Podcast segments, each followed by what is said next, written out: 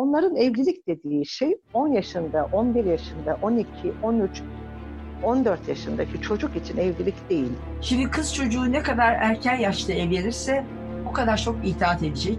Ne kadar çok çocuk doğurursa o kadar niteliksiz iş gücü piyasaya sürülecek. Dolayısıyla bunu istiyorlar. Bugün bu affı yaptığınız zaman da bu sistem devam edecektir. Tecavüz nesli üreyecektir. Cumhurbaşkanlığı makamı çocuklara tecavüz edilme makamını onaylayacak makam değildir. Haber podcastle buluştu. Kısa Dalga yayında. Bizi Kısa Dalga Net ve podcast platformlarından dinleyebilirsiniz. Herkese merhaba, ben Kısa Dalga'dan Müjgan Halis. Türkiye Kadın Dernekleri Federasyonu Genel Başkanı Canan Güllü'ye göre çocuk istismarına ilişkin af teklifinin iktidar tarafından aralıklarla gündeme getirilmesinin en önemli nedeni rövanş alma isteği. Onu dinleyelim. Ben aslında bir e, rövanş alma diyorum buna tabir yerindeyse. Çünkü 2005 yılında Türk Ceza Kanunu'nda yapılan değişikliği hazmedemedi e, Türkiye'deki bazı kesimler. Yüzyıllardır süren erkek egemenliğinin kadınlar üzerindeki değişime karşı açtığı savaşın bugün de devam eden sürecidir bu. Hepimiz biliyoruz ve bekliyoruz. Tetikteyiz, hazırdayız. 2016'da raflara konduk, konduğu zaman önerge bir gün o raftan ineceğini, genel kurula gelebileceğini düşündük ki biliyorsunuz infaz yasası e, taslağı görüşülürken de önümüze çıkmıştı. Mor Çatı kurucularından avukat Canan Arın, kadınların güçlenmesinin erkek iktidarın işine gelmediği görüşünde. Arın'a göre amaç, cumhuriyeti yıkmak, laikliği yok etmek ve şeriatı getirmek. Onun için de medeni kanunun kazanımlarının hemen hemen tamamının geri alınmaya çalışıldığını söylüyor. Sözü ona bırakalım. Eski medeni kanununda e, kızlar ve erkekler için farklıydı ve bu hakikaten çocuk evliliklerine yol açıyordu.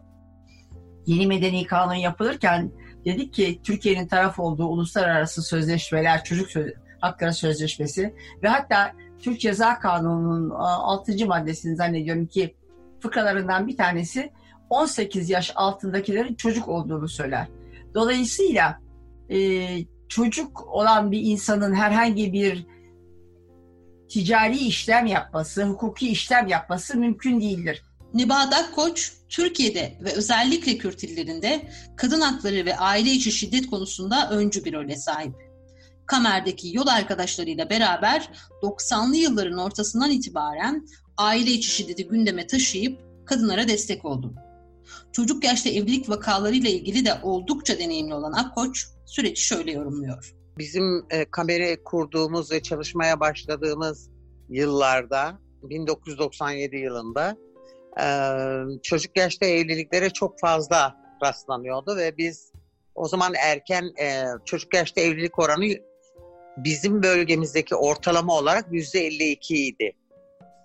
Ee, sonrası sonrasındaki yıllarda biliyorsunuz çeşitli çeşitli e, değişiklikler oldu ve en büyük değişikliği Türkiye'nin Avrupa Birliği aday adaylığı sürecinde e, kadın hareketinin de ivme, e, kattığı ivmeyle yaşadık biz.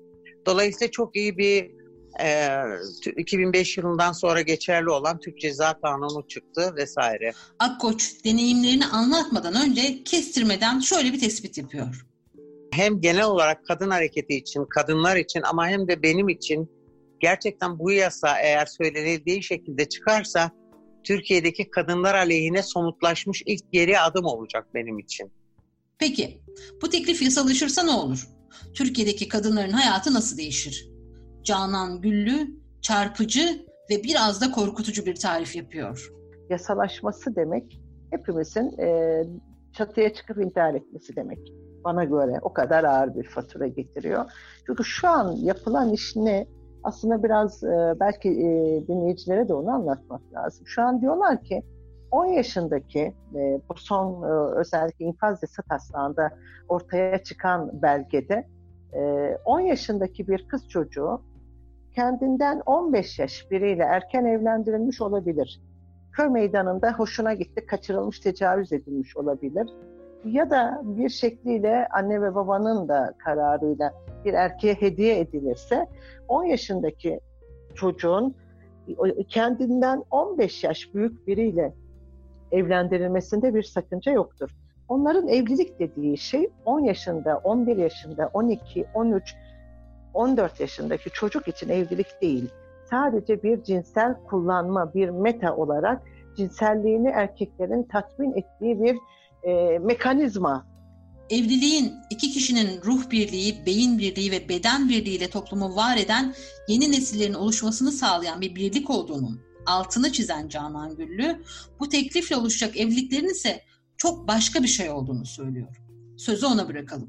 10 yaşında sokakta bebekle oynayan, kendi yaşıtı çocuklarıyla oynayan kişileri oradan alıyoruz ve diyoruz ki sizi evlendirdik, siz aile oldunuz, bu sorumluluğu taşıyın.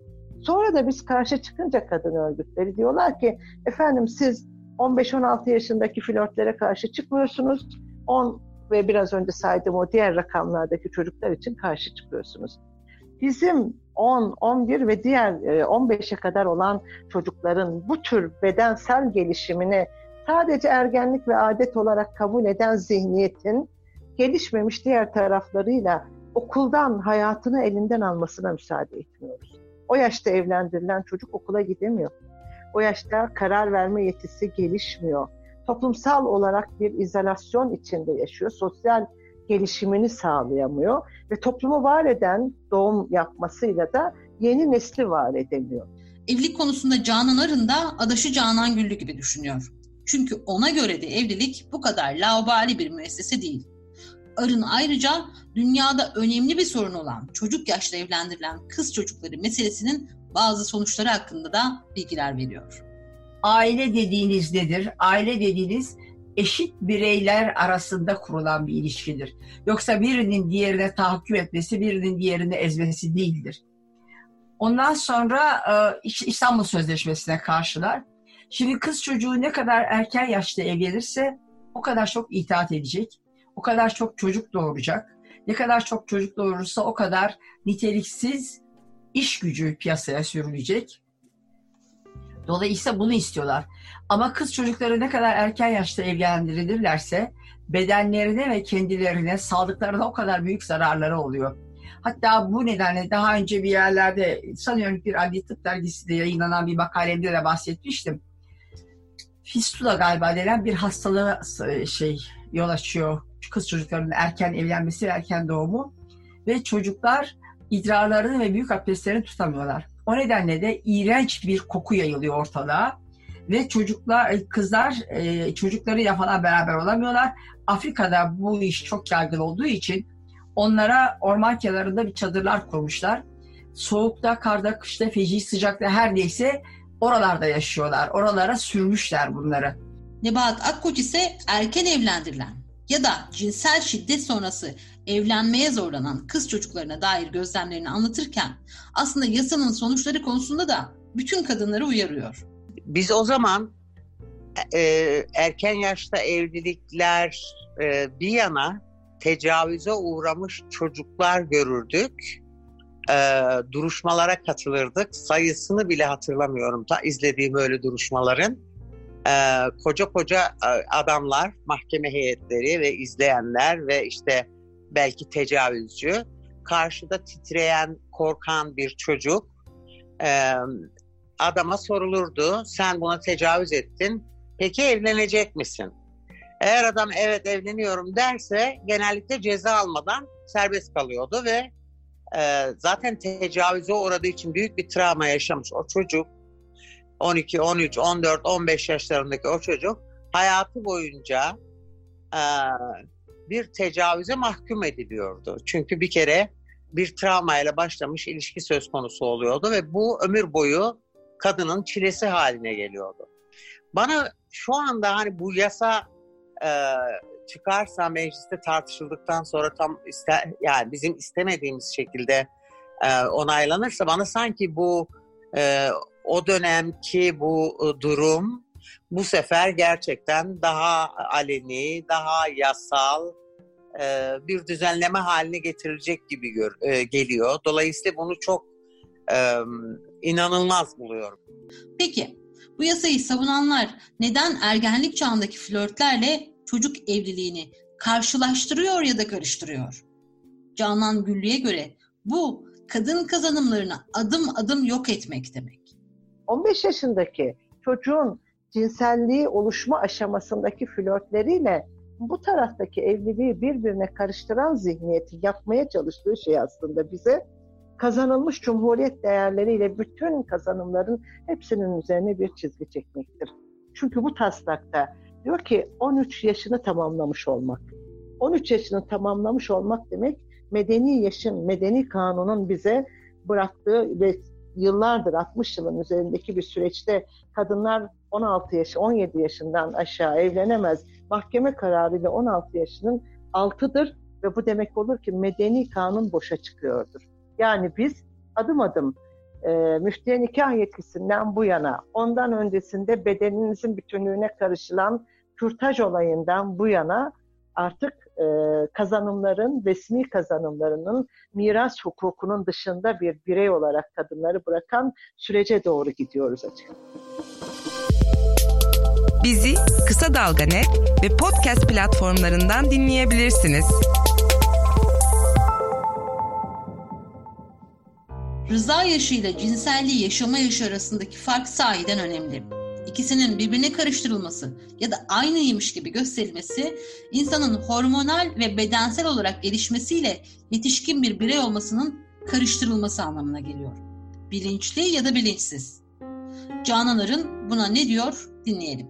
Rıza yaşına gelmiş olan bir kızın tabii ki cinsel isteği vardır. Şimdi Türkiye'deki kız çocuklarının aşk dedikleri nedir kuzum?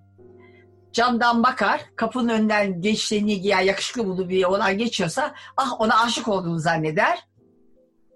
Küt hemen evlenip çünkü cinsellik yaşamak istiyordur. Başka bir derdi yok. O cinselliğin çılgınlığı geçtikten sonra gerçek yüzü ortaya çıkar.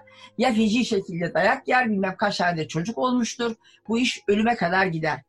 Ha büyük bir adamın küçük çocuğu böylece istismar etmesinde de Kız tabii birdenbire çok büyük insan yerine konduğu falan zannediyor önce. O adamın tam bir cinsel kölesi haline geliyor. Cinselliği yaşıyor. Bundan aldığı hazla da mutlu olduğunu düşünüyor. Ama gerçekten mutluluk bu mu? Okuma yazma bilmeden, dünya ile herhangi bir ilişki kurmadan, dünyada görecek pek çok şeyi görmeden bir adamın cinsel kölesi olmak mutluluk mudur? Bunların hepsi sadece medeni kanunu bypass etmek için yaratılan gerekçeler bence.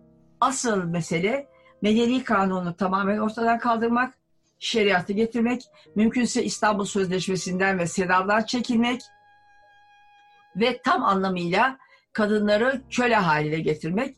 Ama zannetmiyorum ki bu tasarıları getirenlerin de kız çocukları sahip oldukları haklardan vazgeçsinler.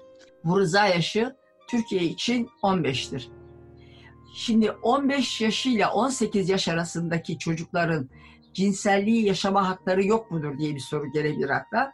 Evet vardır. O nedenle biz ilk Türk Ceza Kanunu e, kadın grubu olarak bütün karşılaştırmalı olarak ceza kanunu hazırlamıştık.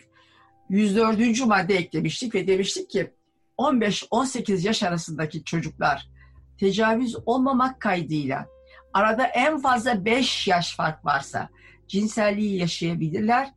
Bunun için de bunu suç sayılmaması gerekir. Öyle ya bunu engelleyemezsiniz. Şimdi bir takım mağdur aileler çıkarttılar ortaya. Ha bunu koşa koşa gitti iptal ettirdiler. Şimdi utanmadan 27 yaş farkı koyuyor.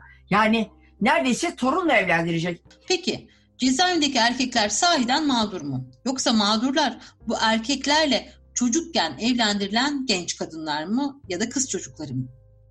Ya bu mağduriyetin giderilme yolları var mı? Bulunabilir mi? Canan Güllü'den mağduriyetin tarifini dinlemekte fayda var. E, olaya e, doğru gözle bakalım. Şimdi siz e, hadi 11 yaşında evlendirildiniz. Tecavüz edilerek mi evlendirdiniz? O yaşın verdiği anne baba kararıyla mı evlendiniz? O yaşın verdiği ben sevdim aldım hikayesini de söylüyorlar ya ben masal diyorum onlara. Hadi öyle evlendiler diyelim. Buradaki sürece iyi bakmak lazım. Birincisi evlendikten sonra ıı, korunmayı bilmeyen bir çocuk mecburen ya da 9 ay sonra ya bilemediniz 10 ay sonra çocuk doğuruyor. Doğurduğu andan itibaren ya hastaneye gidecek, hastaneye gittiğinde de bu doğumdan yaşının küçük olduğu ortaya çıkacak. Eğer doğru işleyen bir sağlık sistemi ise kurallara uyan, zorunluluk gereği bunu beyan etmek zorunda. Yaşı küçüğün, çünkü e, çocuk kanunu, Birleşmiş Milletler e, Çocuk Hakları e, Sözleşmesi'ne göre de 18 yaş altı birey çocuktur. Dolayısıyla bildirmesi ve bunu işleyen kişinin bu suçu işlemeden dolayı hakkında şikayetçi olunmasa dahi kamu davası açılması gerekiyor. Ama bu kamu davası ne yazık ki öyle 6 ayda sonuçlanmıyor. En düşük haliyle 5 yıl sonra sonuçlanıyor. Bu 5 yıllık süreç içinde e, çocuk büyümüş oluyor. 18 yaşına geldiği için çocukların ileride okula gitmesi adına kimliklerinin edinmesi adına resmi nikah kıyılıyor. Ve resmi nikahtan sonra belki 6. belki 7. belki 9. senede mahkeme karar veriyor. Diyor ki beyefendi sen suçlusun bu kıza e, cinsel dokunulmazlık suçunu işledin. Hadi gel cezanı çek. Şimdi burada benim bir e, farklı gözle bakıp hayır efendim mağduriyet yoktur demem yanlış oluyor. Mağduriyet vardır. Hangi açıdan vardır? Bir, kadın zaten erken yaşta evlendirilerek birincil mağduriyeti yaşamıştır. İki, herhangi bir mesleği olmadığı, herhangi bir geliri olmadığı bir erkek eline bağımlıyken erkeğin hapise girmesiyle mağdur olmuştur. İkinci mağduriyeti yaşamıştır. Geride kaldığı ailesinin e, ekonomik güç yetersizliği nedeniyle ekonomik mağduriyete uğramıştır. Bu yetmez gibi erkeğin anne ve babası tarafından da hele bir de kaçırılmışsa e, üçüncü, dördüncü mağduriyete uğramıştır. Söz mağduriyetten açılmışken böyle bir yasanın evleneceksen tecavüz edebilirsin şeklinde yorumlanabileceğini de söyleyen Nebahat Akkoç, herkesin unuttuğu bir tarihi de hatırlatma gereği duyuyor. Tabii tabii öyleydi zaten. Hı. Öyleydi ve ben bunun tanığıyım. Biliyorsun Kamer 1997 yılında kuruldu. Biz neredeyse işte 2020 yılındayız, 2021'e gireceğiz. Ee, epeyce uzun bir süredir e, sahalardayız ve nasıl zor bir yerden başladığımızı, e, nasıl güzel yasalar çıkardığımızı, onların hatta bir ara iyi uygulanması için de hükümetin irade gösterdiğini e, ama do- daha sonra bu iradeden vazgeçtiğini ve şimdi ise neredeyse bu en geri adımı e, atmaya hazırlandığını söyleyebilirim. E, 2000, 2006 yılında e, Tayyip Erdoğan o zaman başbakandı. Bir başbakanlık genelgesi çıkardı. Çünkü bu erken evlilikler çok yoğundu. E, tecavüzcüsüyle evlendirilme meseleleri vardı.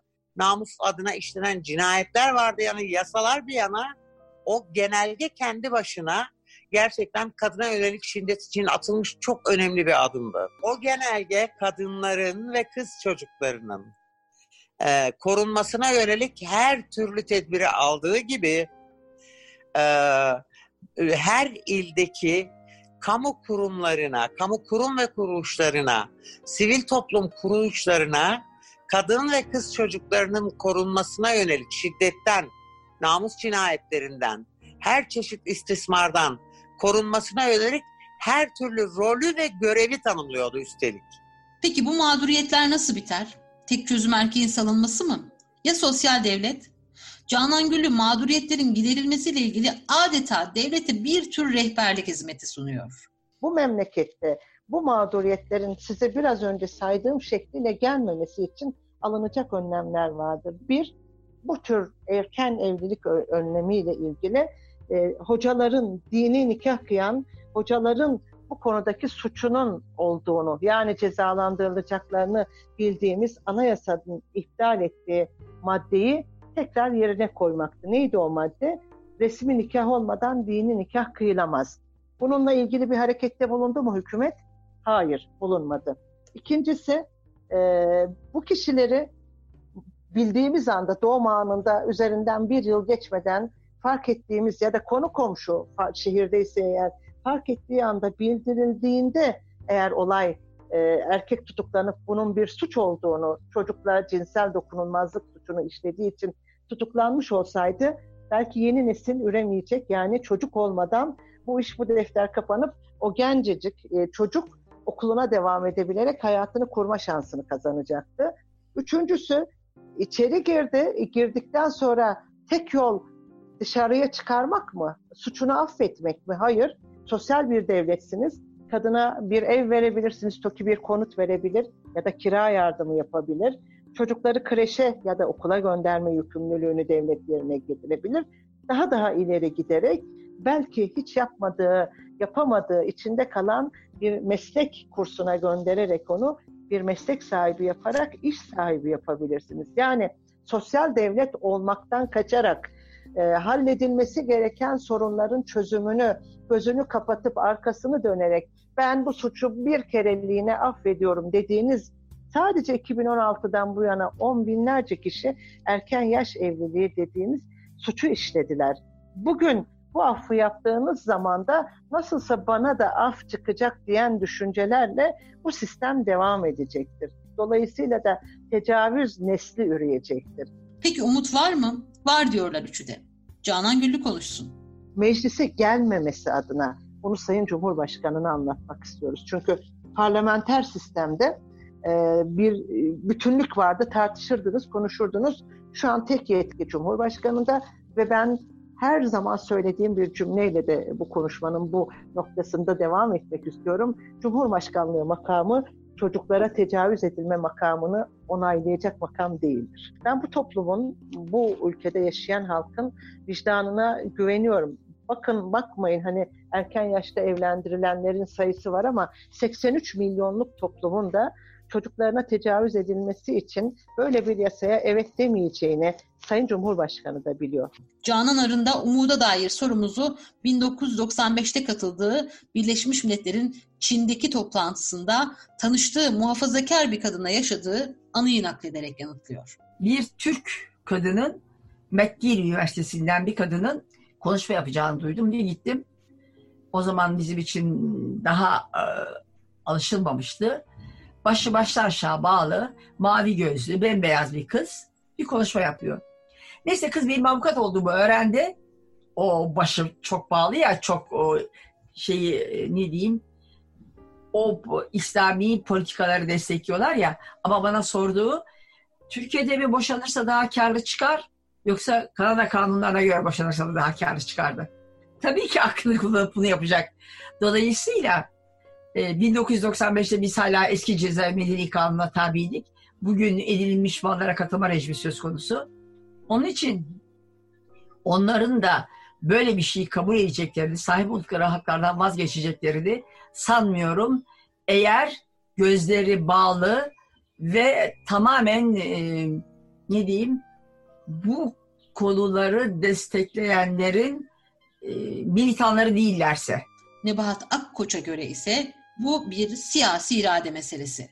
Eğer ki bir takım muhafazakar oyları gözden çıkarmamak adına yapılıyorsa bu yasa yanlış hesap yapılıyor. Çünkü şu anda benim gördüğüm son 30 yıldır kadın meselesi, insan hakları meselesi çalışıyorum. Kadınlar arasındaki en yüksek işbirliğini sağlamış durumdayız.